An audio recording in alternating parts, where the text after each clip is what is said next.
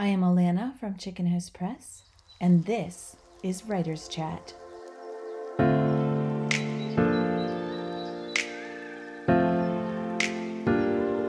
On Sunday, September 17th, about three weeks after the release of How to Make a Killing Jar, Ace Baker and I got together over Zoom for a live event we opened the invitation for others to join us. So we did have a couple who popped on the Zoom with us. We had a great conversation. We covered some new stuff that wasn't covered in his last interview. There's some really rich things that he has to share about this collection.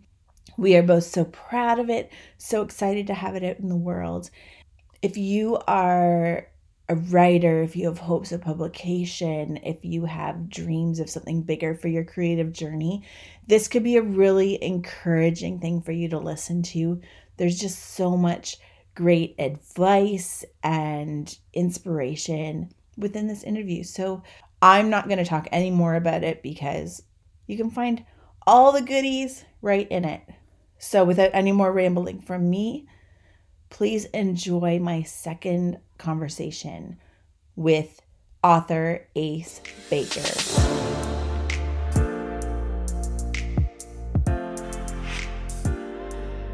We are here to celebrate How to Make a Killing Jar, which is Ace Baker's new short story collection. When you read the book, if you haven't yet, you will understand the butterfly motif that goes through the whole thing it becomes very important. I'm just going to begin by sharing a little bit from the press release to give you a little sense of background and of who Ace is.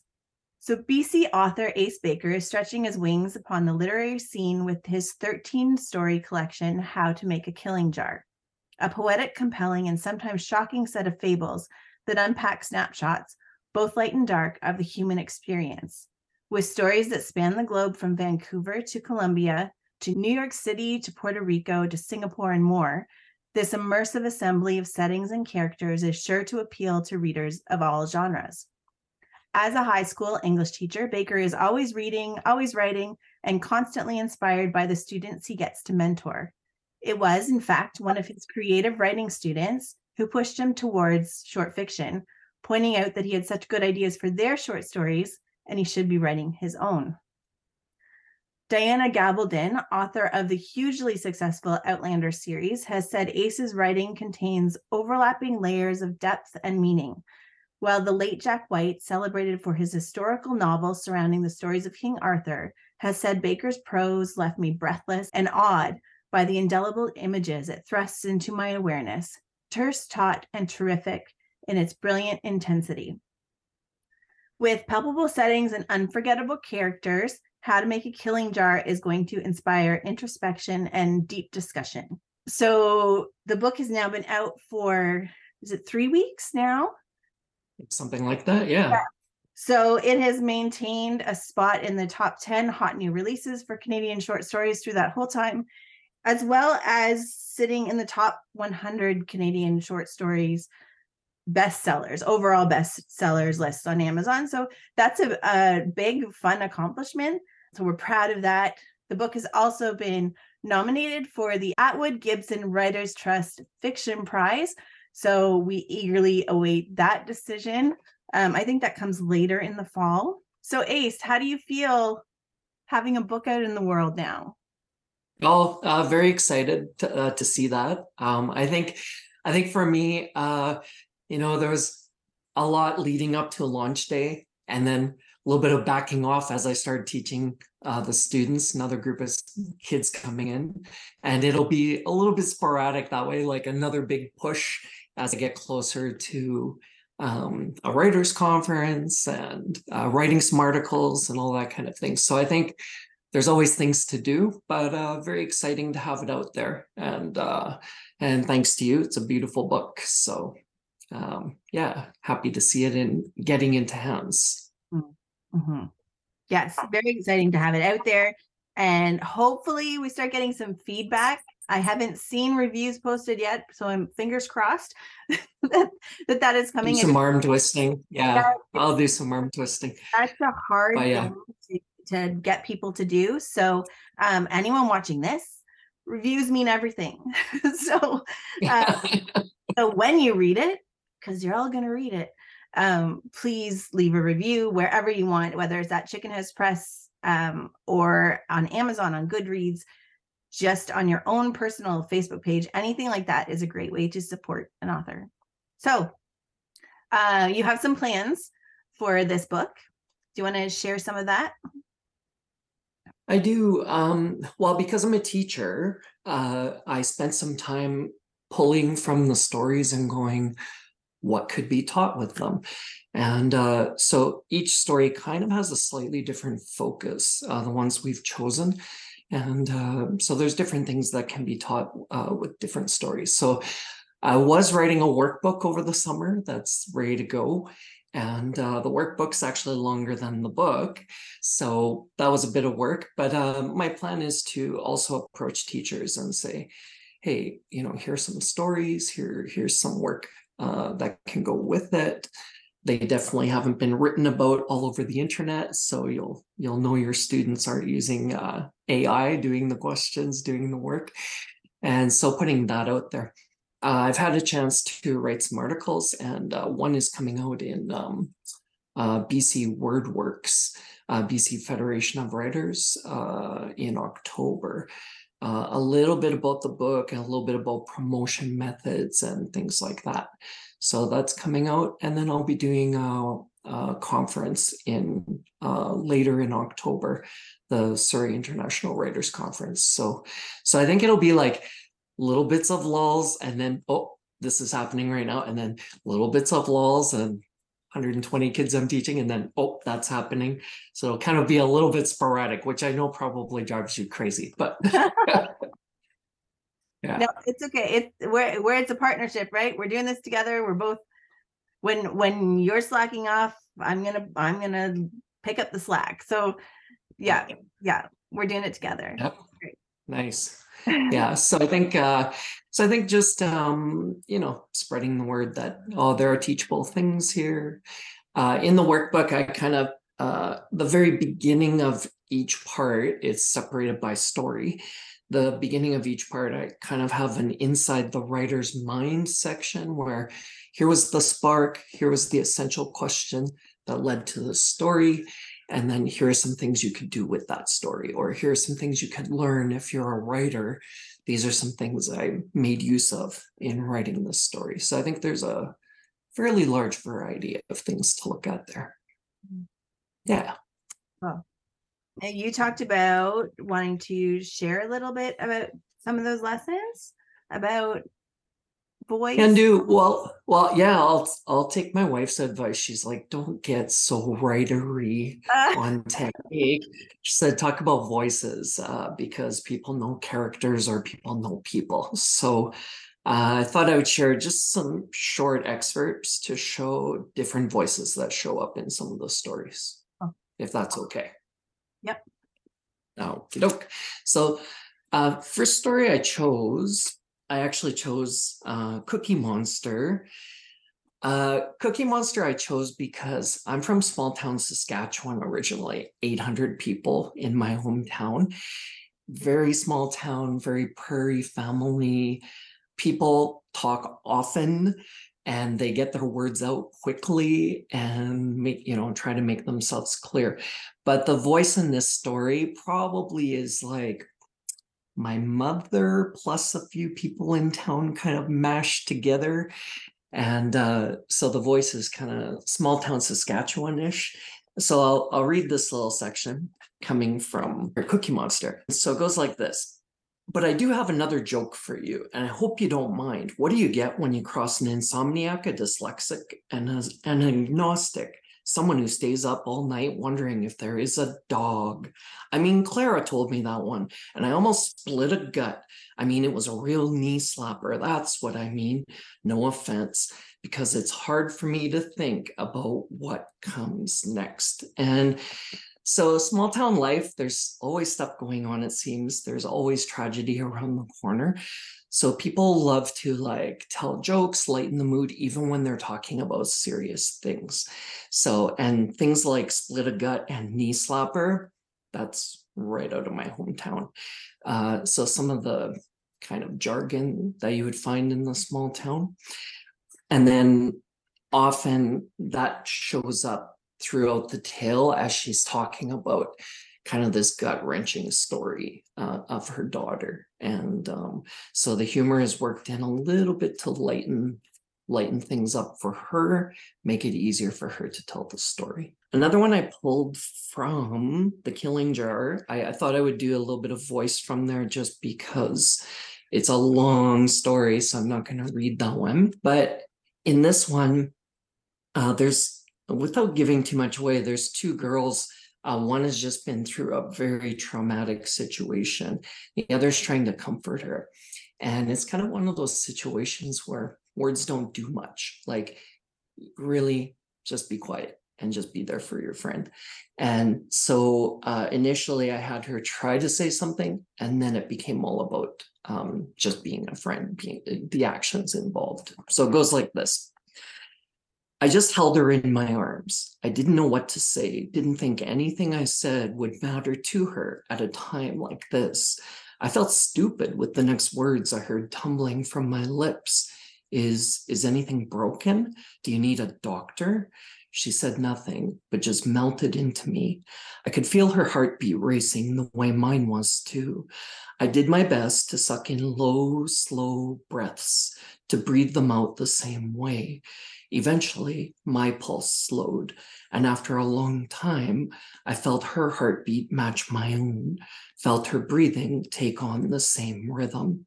I helped her to the bed. The sheet was already stained, so I didn't worry about making it worse. I found a cloth and ran some warm water, slowly sponging away the blood. I treated the scratches on her face, her back, as best I knew how. And then I just lay down beside her, giving her the only comfort I could. As soon as she was sleeping, I reached over to the night table, grabbed my science text, and slipped a large paper butterfly from between its pages.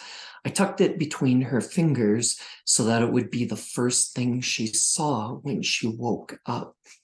And uh, so I think, like, just being there and the voice still comes through you still get the care even though there's not a lot of dialogue. So i think very often you have two characters on in a scene and you're tempted to just go flip flip flip flip dialogue dialogue.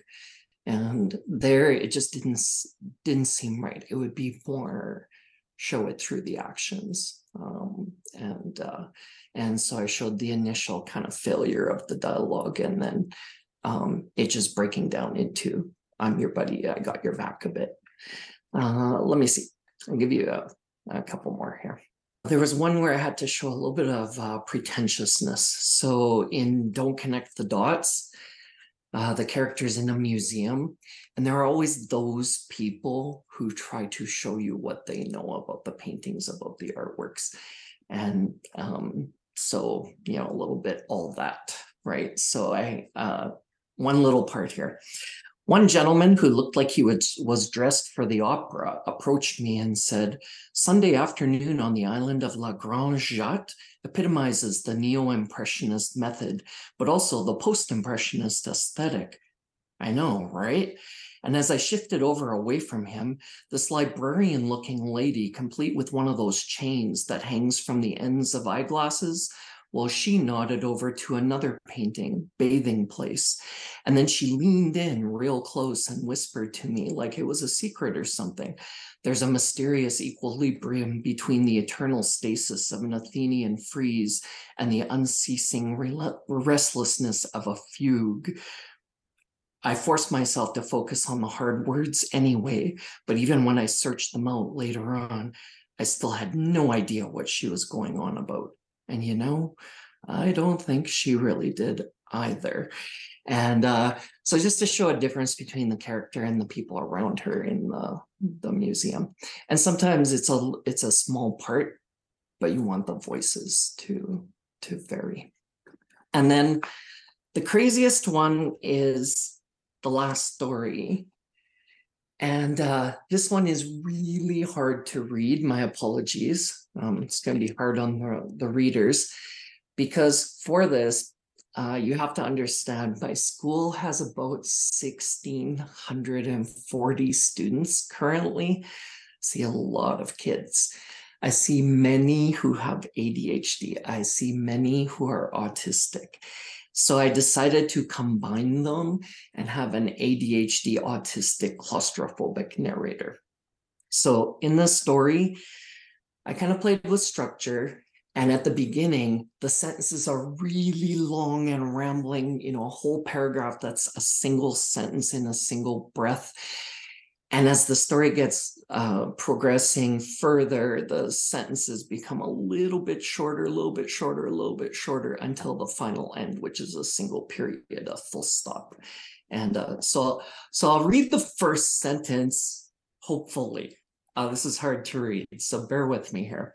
But ADHD, autistic, claustrophobe a normal day for me starts out that way you know normal with all the usual stuff you do like what you do when you rise up to the sunshine right? But it almost always morphs into something other than that for me like today i'm headed to the zoo going to race right for the elephants those huge lumbering gray beasts who are in no hurry whatsoever like pensioners on park benches and who need a lot of what i crave too room. But I forget that to get to them, I need to pass the building that holds the snakes, including the boa constrictors. And one of their keepers is outside sneaking a cigarette. How that smoke fills the air and must fill the lungs, choke out the oxygen, fill fresh spaces, fresh places, with bits of tar, making breathing just a little harder to do the next time, a little bit harder. And anyway, he was chatting to a buddy about something he'd heard about boa constrictors. And think about that name for a second, because we use boa to mean like a snake of feathers a woman might willingly wrap around her neck. And constrictor, well, that's something that tightens, isn't it? Like a necktie. Yep, never wearing one of those, never ever.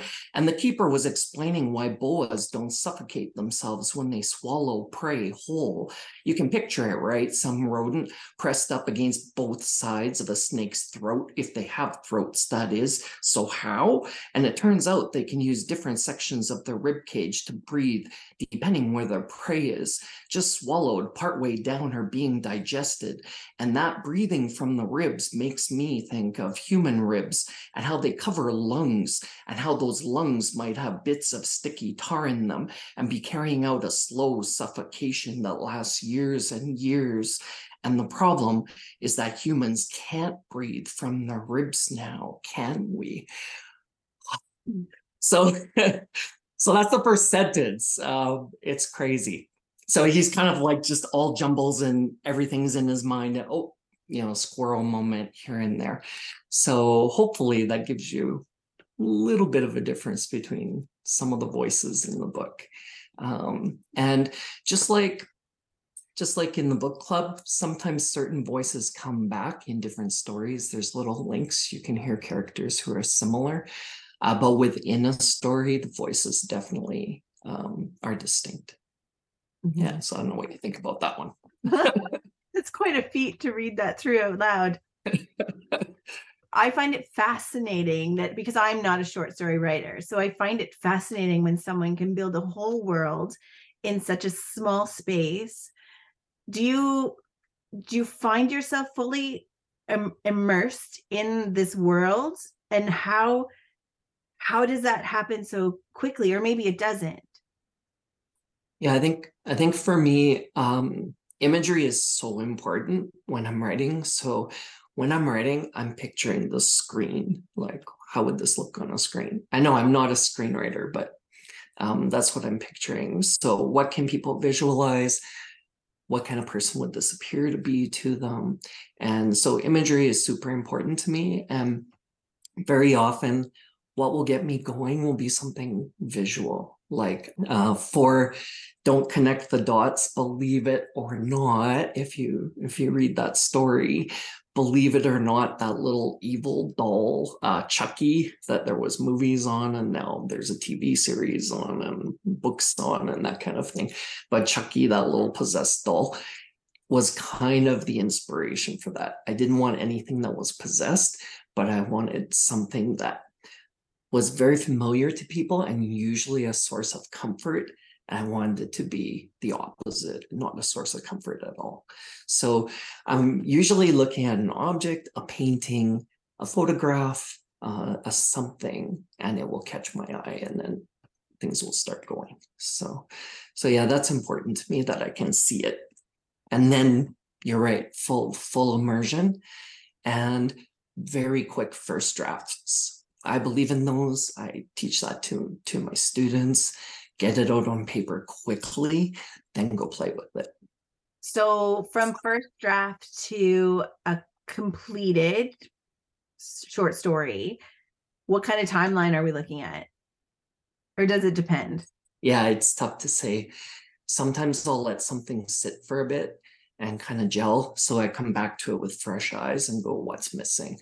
Um, so it's not a it's not a process where I would work on something for a week and start it on Monday and be done on a Friday. It's kind of usually the idea is picking away at me and I can't get rid of the idea. And then I'll sit down and go, okay, what could the story be about? And kind of come up with a beginning, middle, and an end of some type, and then bang out a first draft and then leave it and go do other things. And then come back and look at it and what might it need.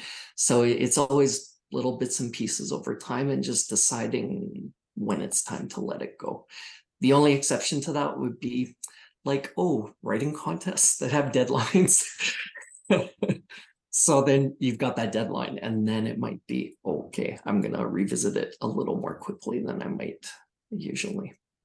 But yeah, yeah, it's um ongoing. Even now, I probably have, I don't know, maybe six or eight stories in some part of the process was sitting there. And um, just some I'll give up on and like no this is going nowhere. And you know a few of those will will finally find a story. Mm-hmm. and you don't find yourself getting mixed up between them like you can you can separate? Yeah the reason that's the reason I like poetry and short fiction so much I find novel writing tough. I'm working on a couple novels, but I find it tough because I often have to put things down and pick them up again. And especially if I'm teaching, um, I'd be like, oh, I have 60 essays to mark tonight. That's what I'm going to be doing. And oh, put the put the writing aside for right now.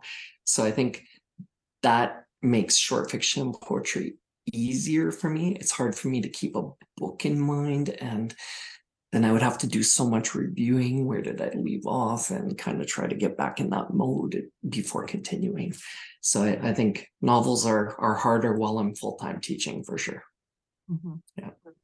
When I get into the fiction, I have a lot because I teach. I have a lot to draw on there, so I kind of I write it as a writer, but I look back on it as a teacher, going, "What is there?" And you know, yes, I have the odd story that's fluff and escapist, but else, but most have something there that is um, very, very teachable.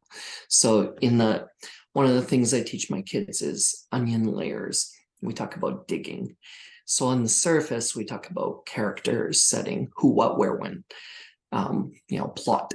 And then on the next layer, we talk about connections. What kind of goes together? What are some things that would group together? And then we talk about imagery and symbolism and theme as the deepest. And so, so even in the book um, club guide in the book, some of the questions like on surface, uh, I think sixth one sixth one deals with setting. So that's a where and when. And uh, i said colombia and singapore i'm canadian. So these exotic locales demanded research uh, one which i did in person the other through reading um, and just talks about the setting.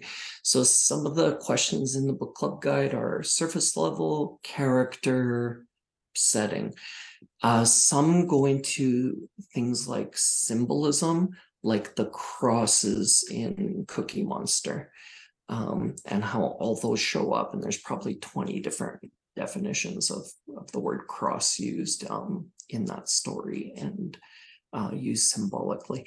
Themes, like, um, I really like what you did for the the back cover blurb and at the very end you said the last half of the line was proving the world of fiction can unveil some harsh hard and sometimes humorous truths about the human condition.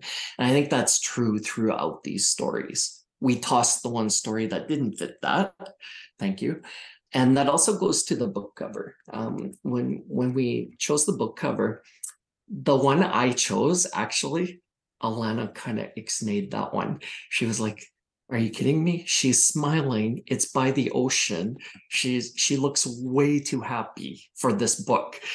And so I think there were a grand total of maybe two images with this background with the dark branches of the tree behind her and her more serious face um, looking up.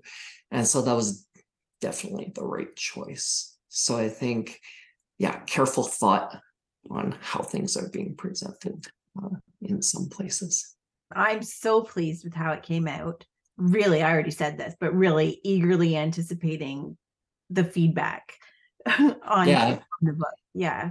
Yeah. Yeah. And I think for people too, for feedback, it's like, you don't have to give feedback on the whole book. You know, if there's a story that caught your eye, say something about that story.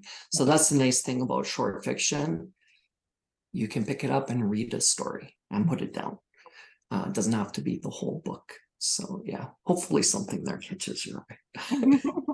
I I really believe that there's something for everyone, for yeah yeah for any kind of any genre. Um, there's really something that's going to connect.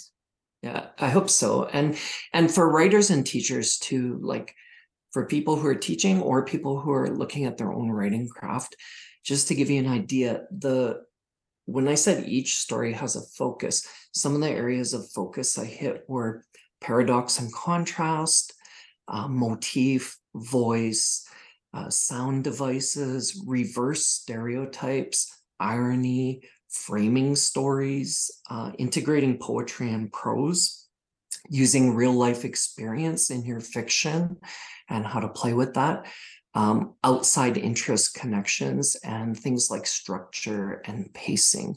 So there's there's quite a variety depending on what it is that you're playing with or what it is you want want your students or or yourself to see in a piece of writing. So hopefully there's something that connects there for you if um, you're looking for the guide um, to help you out. And how are people going to find this guide? Okay, so I was kind of focusing on writers and and teachers because I thought who's going to want to know the nuts and bolts of what went into this. So when I approach teachers and um, and that's my next thing is reaching out to teachers at different schools across the country and going here's a sample reading i think i'm using my singapore garden and then here's the work that went with it if you like, you know, if you like that much, then um, you know, please order the book. If you order the book, please Alana, let me know if you see big order come in. and, then, and then I can ship out the guide um, to them for it. Um, because it is a lot, like it's a there's a lot of material there. And it's it's probably not the average reader. I mean, you might be interested in that too. Let me know, send me an email. Um, but uh, um, but it's probably more the writer and the teacher um, who would be interested in that. So we'll see. That's the next phase of pushing out the book and trying to get it into into those hands. Yeah, that's an exciting it's an exciting way to market a book and to give it a new kind of life outside of just the reader experience because I think it can add a whole other layer there's just there's there's so much that can be pulled apart from each of these stories and so many lessons learned and it's just yeah. a matter of getting yeah. it in people's hands yeah. and, and that's true yeah so even for even for the article that's coming out on wordworks in october um, in the article i said hey if you're reading this as a writer email me i'll send you the workbook so that hopefully that gets it put in the hands of more writers out there too. And I'll do the same at the writing conference when I'm uh, doing the presentations there. It's like, if you are interested in the nuts and bolts and what went into it, you know, it's my pleasure to send that to you. So yeah, so we'll see what people think. Wonderful. That's exciting. Yeah. Okay, good. Yeah, I think so. I hope so. Yeah. Yeah. Yeah. I'm uh right now I have about like I say, about 120 kids uh, that I'm working with. And half of that is um, pure creative writers. They've signed up for creative writing. The other half is like English 12. Um, so a little more academic. Um, but my uh, current students are working on poetry and magazine pitches. So uh, they're trying to get into that writing magazine because they're going to have a youth issue in December. So. Fingers crossed there. So I kind of get to play creatively even in my job. And uh, I think yeah. that helps. Lucky. Yep. So many ways. Yeah, it's quite nice. Yeah. yeah. Very good. Okay. Um, would you like to read us one of the stories? I can do that. Um, I chose, I didn't choose the story for any special reason other than it's the shortest one. Um, so you don't have to keep listening to my voice so much. Um, but uh, I chose Plow Break, Soil. Uh, this is actually an important story to me because I can't remember if it was the first or the second uh, contest of blank spaces that I entered.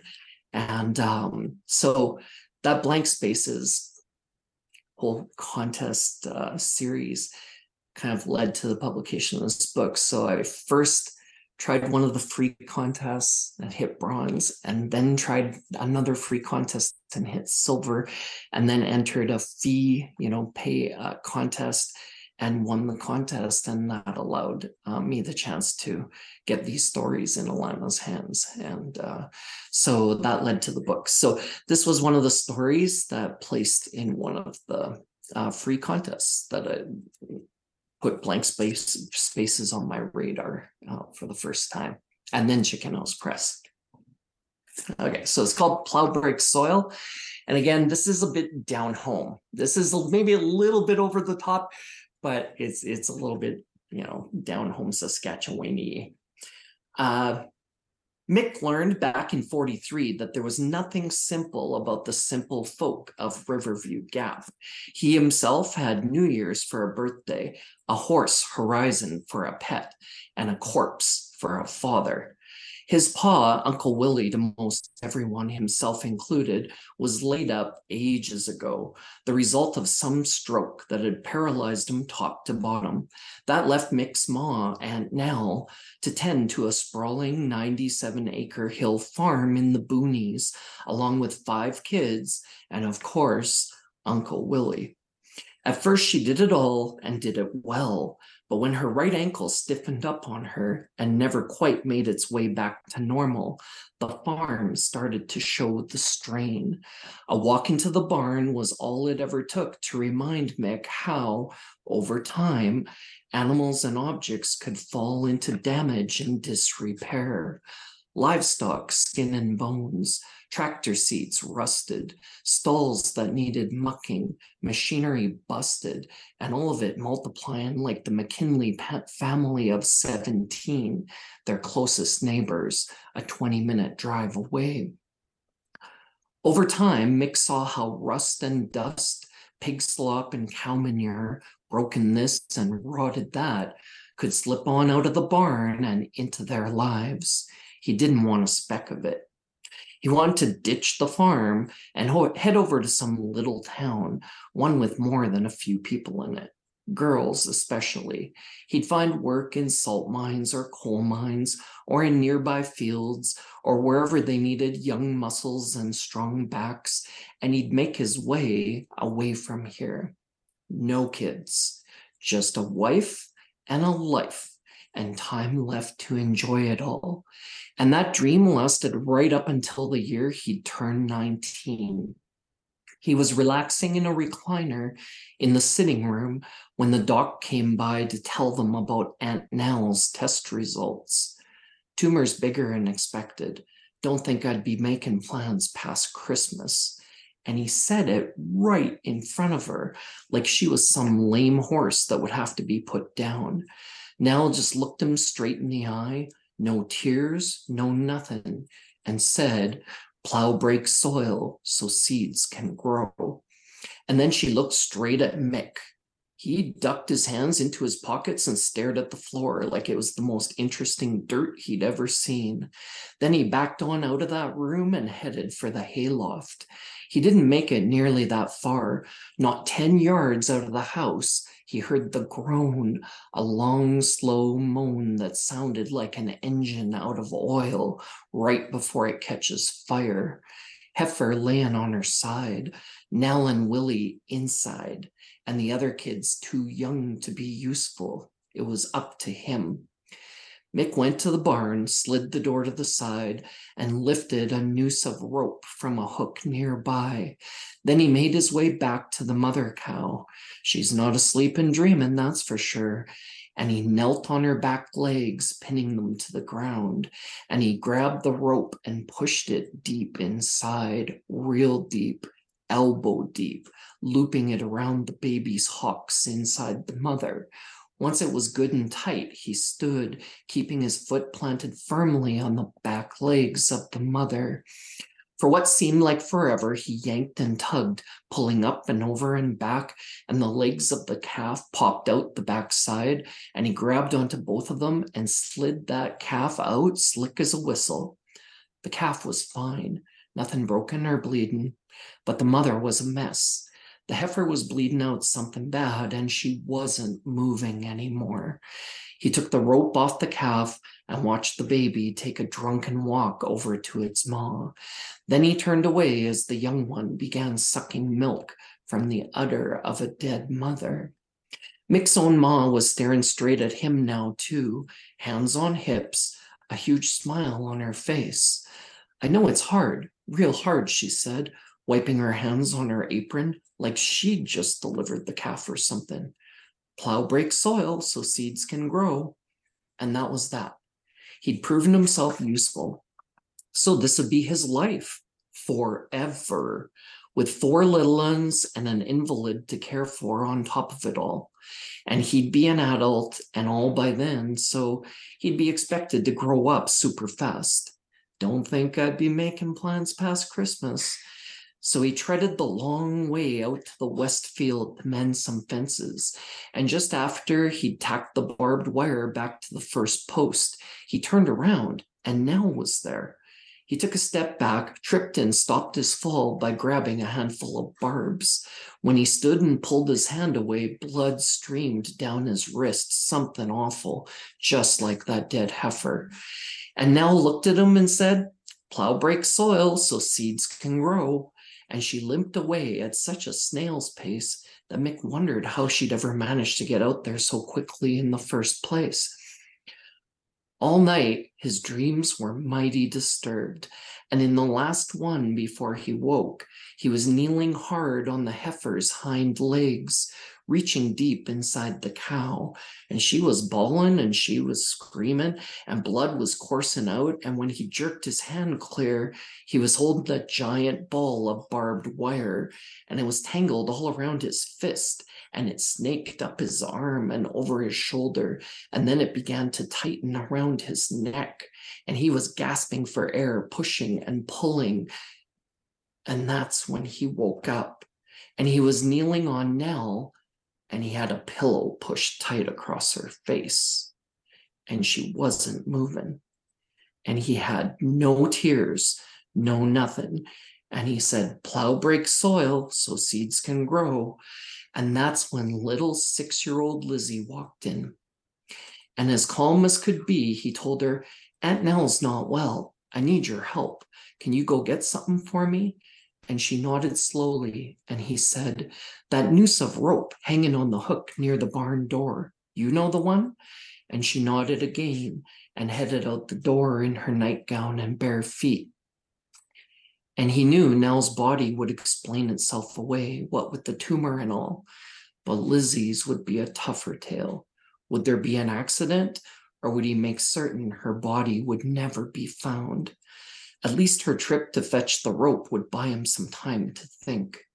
A gunny sack of rocks, like what they did with unwanted farm cats, is what he decided on.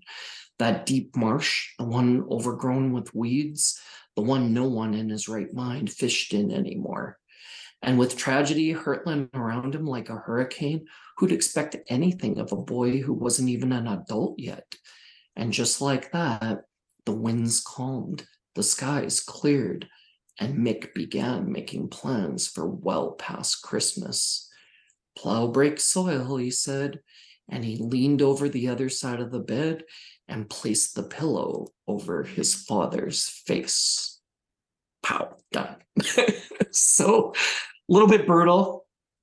Um, but uh but yeah, so now they understand the yeah, harsh, hard and uh truths about the human condition. Yeah. A little bit rough. Is that the roughest story in the book? They're they all have their No, own, no. their own brutality, really. Uh, I think I think there are some like that's pretty brutal. Uh, that one, that one, the the pillow snuff thing came from ages ago. Reading uh, Ken Kesey's novel "One Flew Over the Cuckoo's Nest," and I kind of remember the impact it had on me when I'm like, "What? These people are almost like family, right?" And um, and it was kind of an act of compassion in that book. I wouldn't say that's the case here, um, it was kind of an act of compassion, but it, it just stayed with me. And I was like, oh, that's a, a crazy moment. But I think in the book, there are some nastier things referred to, but we don't see them. You know, it's it's not graphic or anything. It might be talked about or you discover something that happened in the past, um, but it's not so in your face. Mhm. And the um the experience of helping to birth a calf, you that's a a personal experience. That is um that's the reason i'm a teacher. So um so that experience plus um i had the the opportunity of helping my uncle with slaughter one year uh slaughtering cattle. And those two things together made me decide i really need to learn how to study and get scholarships so that um, I can go to university. I'm from a pretty poor family, and uh, the you know I'm the fifth of five kids, so not a lot of money left by the time number five came around. So if I didn't get scholarships, that was the life I was going to have, and uh, I just thought anything else.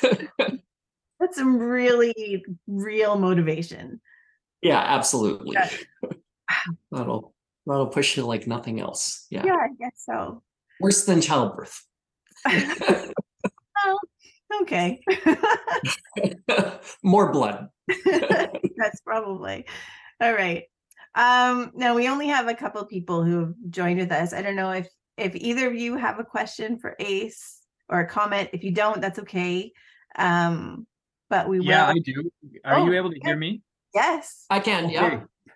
Fantastic. Um, this has been great. Thanks so much. I'm on my wife's laptop.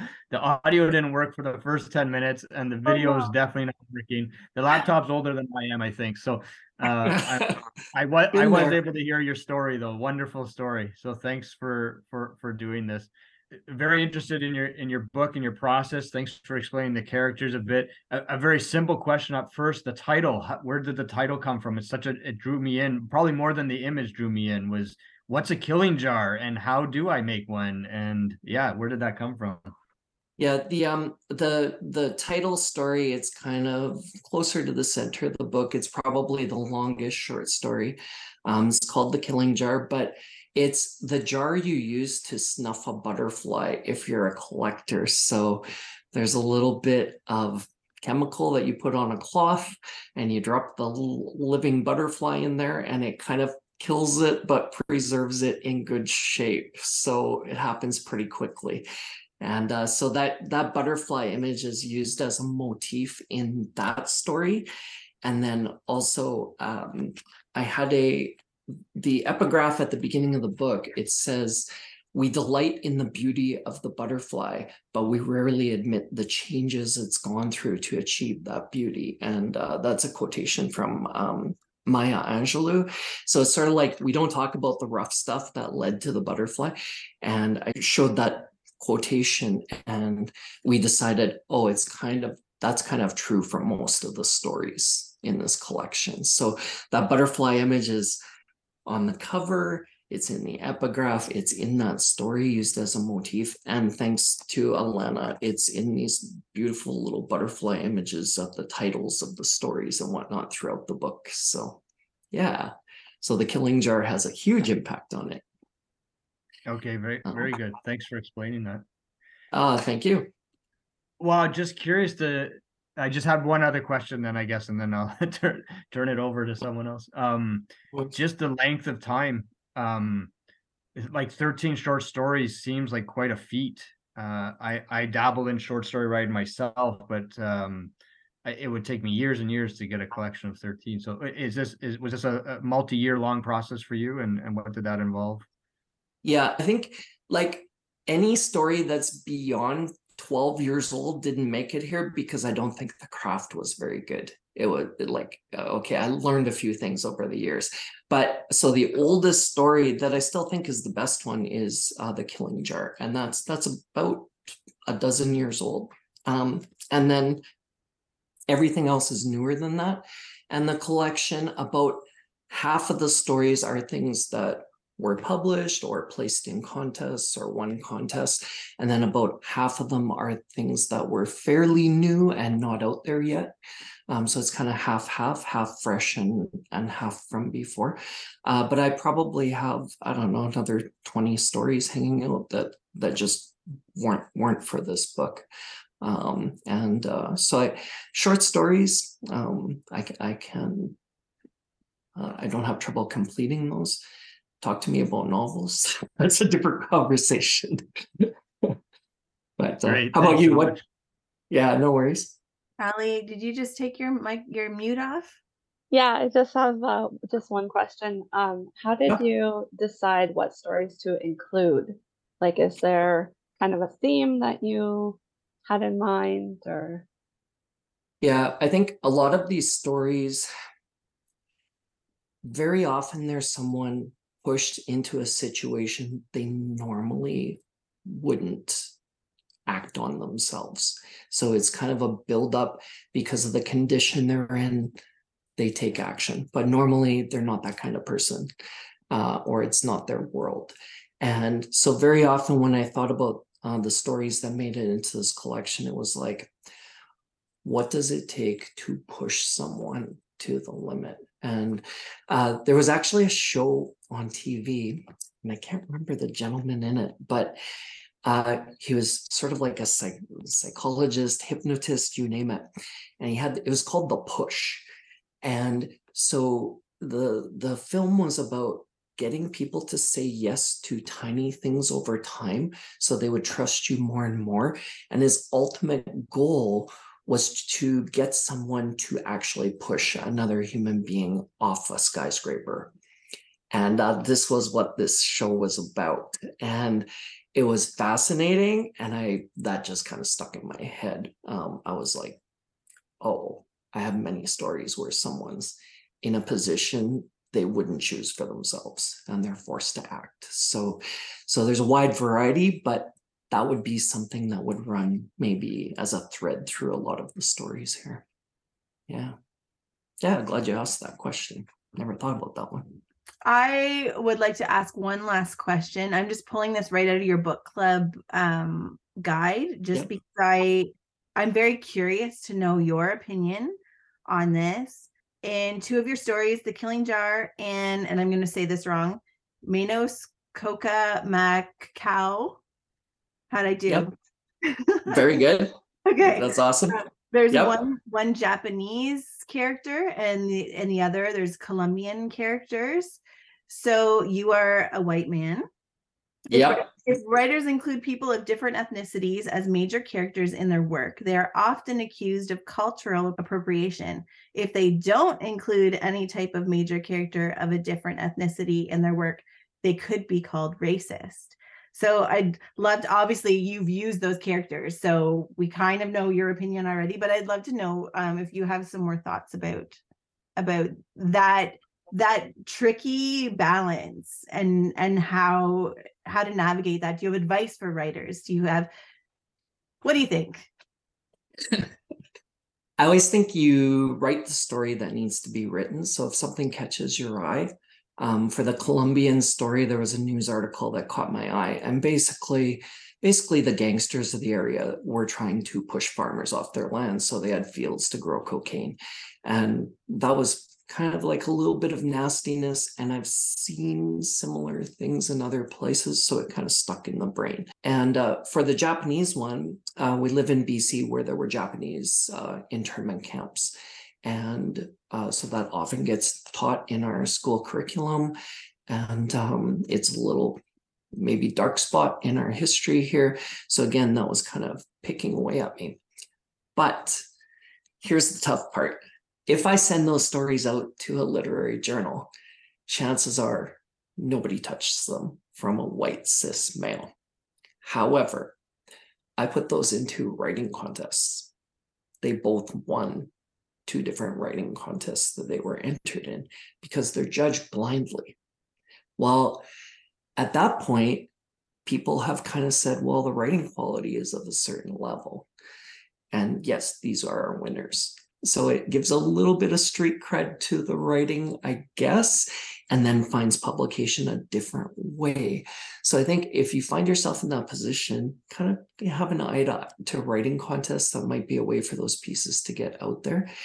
I will tell you there are many literary journals out there that if they discriminate against one group of people that they won't take writing from right now, it's cis males, males who identify as males, white cis males. So um, I do come across that uh, from time to time, and um, and I mean it's very important to get underrepresented uh, voices out there. So I get it; we're kind of evening uh, the playing field, uh, but it can be can be tough. Um, I find it a little crazy that a writer could set a story in New York, having never been there. They can do the research, they can find the sites, they can make the details as careful as they they want them to be. Uh, one of my stories is in New York, and Alana was checking the streets and checking the details uh, on this one area to see if there would be um, foot traffic or cars or or whatnot there. So if you can be expected to get the details right for a setting or for something you don't know how to do. Um, you know, another short story I didn't put into this collection is called Smoke Jumping. And I don't know anything about smoke jumping. And but I can research and I can talk to people who do it and I can find out about the equipment you need to do that. So I find it kind of crazy that you, they can expect writers to do their research for other things but not for a character. Um, there's people all over the place you can find out about. And if I make mistakes, I own them. You know, I, am not trying to um, be a voice for another culture, and I'm not trying to pull down another culture in any way, shape, or form. If I put them in a story and there's conflict in that story, all stories have conflict. Um, it's because I needed that character for that story it wasn't just let's toss in a you know a character who's from an underrepresented population. It was like i needed that one for this story. So um, uh, for menos coca um, for that one my original thought was i want a poison tree frog a golden poison tree frog as a murder weapon. I want it. So hello google where did those come from? Colombia. Okay, great. I don't want that poison tree frog to be out in the bushes, out in the wild, because that's not where I picture this story being set. I picture it on a farmland and it's not going to be on the farm anywhere. Where would be a place that would have one close to farmland? And Google spits out oh, there's a, a little reserve in um, Choco, Colombia, uh, that has them inside there as a tourist attraction.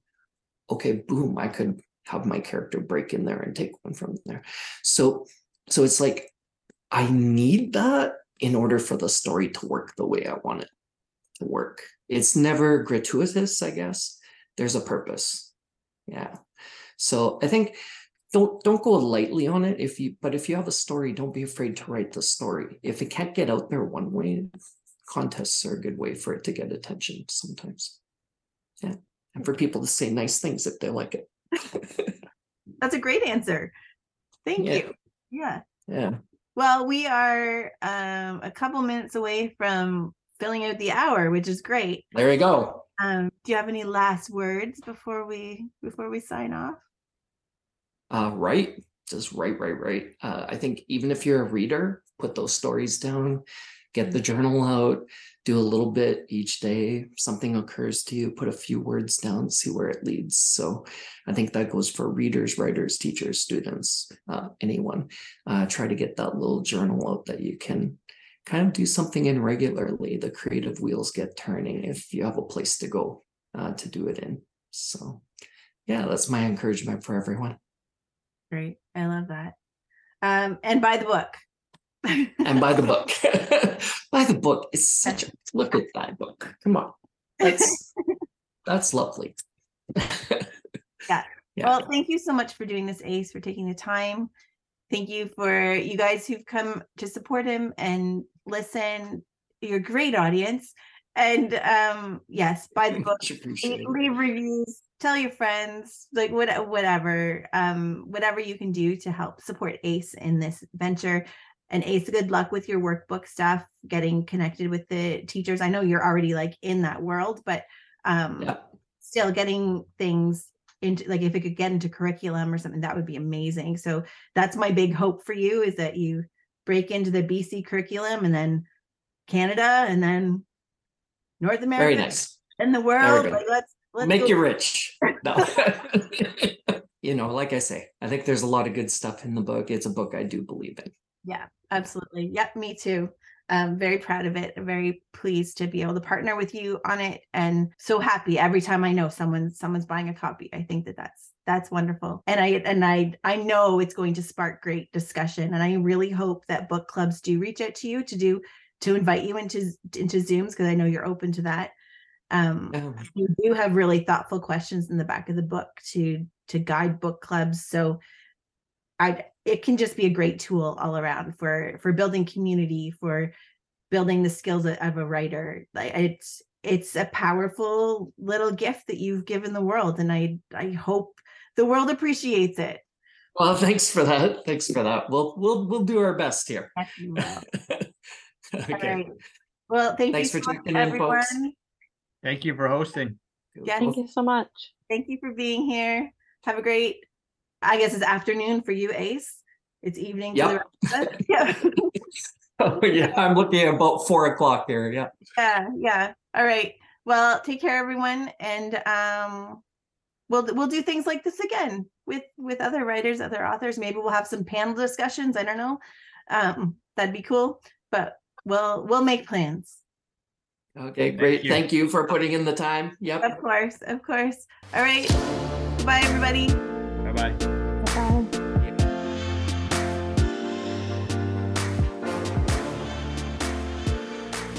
You can support Ace by picking up your own copy of How to Make a Killing Jar. It is available through chickenhousepress.ca as well as Amazon worldwide, uh, Barnes and Noble, Chapters Indigo, any online bookseller. You should be able to order it. Your independent bookstores.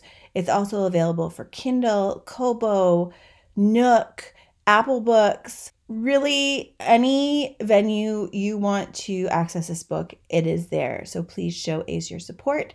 Grab this book, learn something, use it in your book club. The book club guide is really valuable and will spark some great discussion. So if you'd like to do that, please do and reach out. Let us know how it goes. We'd love to hear from you.